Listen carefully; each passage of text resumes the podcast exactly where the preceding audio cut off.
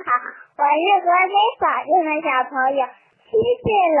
我想问你一个小问号：为什么人会发烧？但是发烧的时候，为什么头还会特别疼呢？人为什么会发烧呢？小朋友，你们知道吗？在我们人的身体里呀，有一个专门负责调节体温的神经，叫体温调节中枢。平常它控制人体的正常温度在三十六摄氏度到三十七摄氏度之间。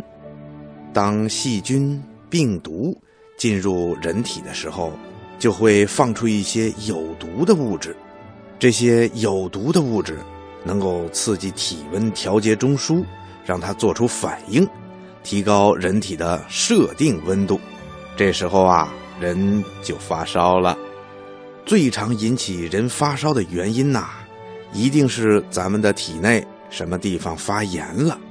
另外呀，也可能是血管被小血块堵住了，或者是肿瘤、出血、严重贫血等等，都会引起发烧的症状。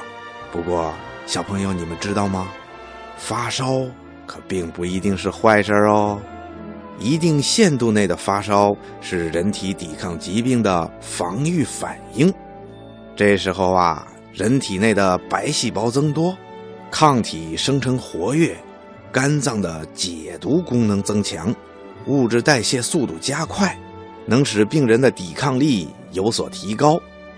但是啊，体温过高和长时间的发热会让病人的一些生理功能发生紊乱，严重的时候啊，甚至会死亡。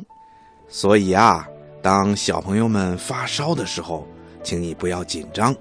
一定要到医院去找医生看一看，究竟是什么原因引起的发烧。另外呀，千万不能乱吃药，以免耽误了病情。小朋友，你说对吗？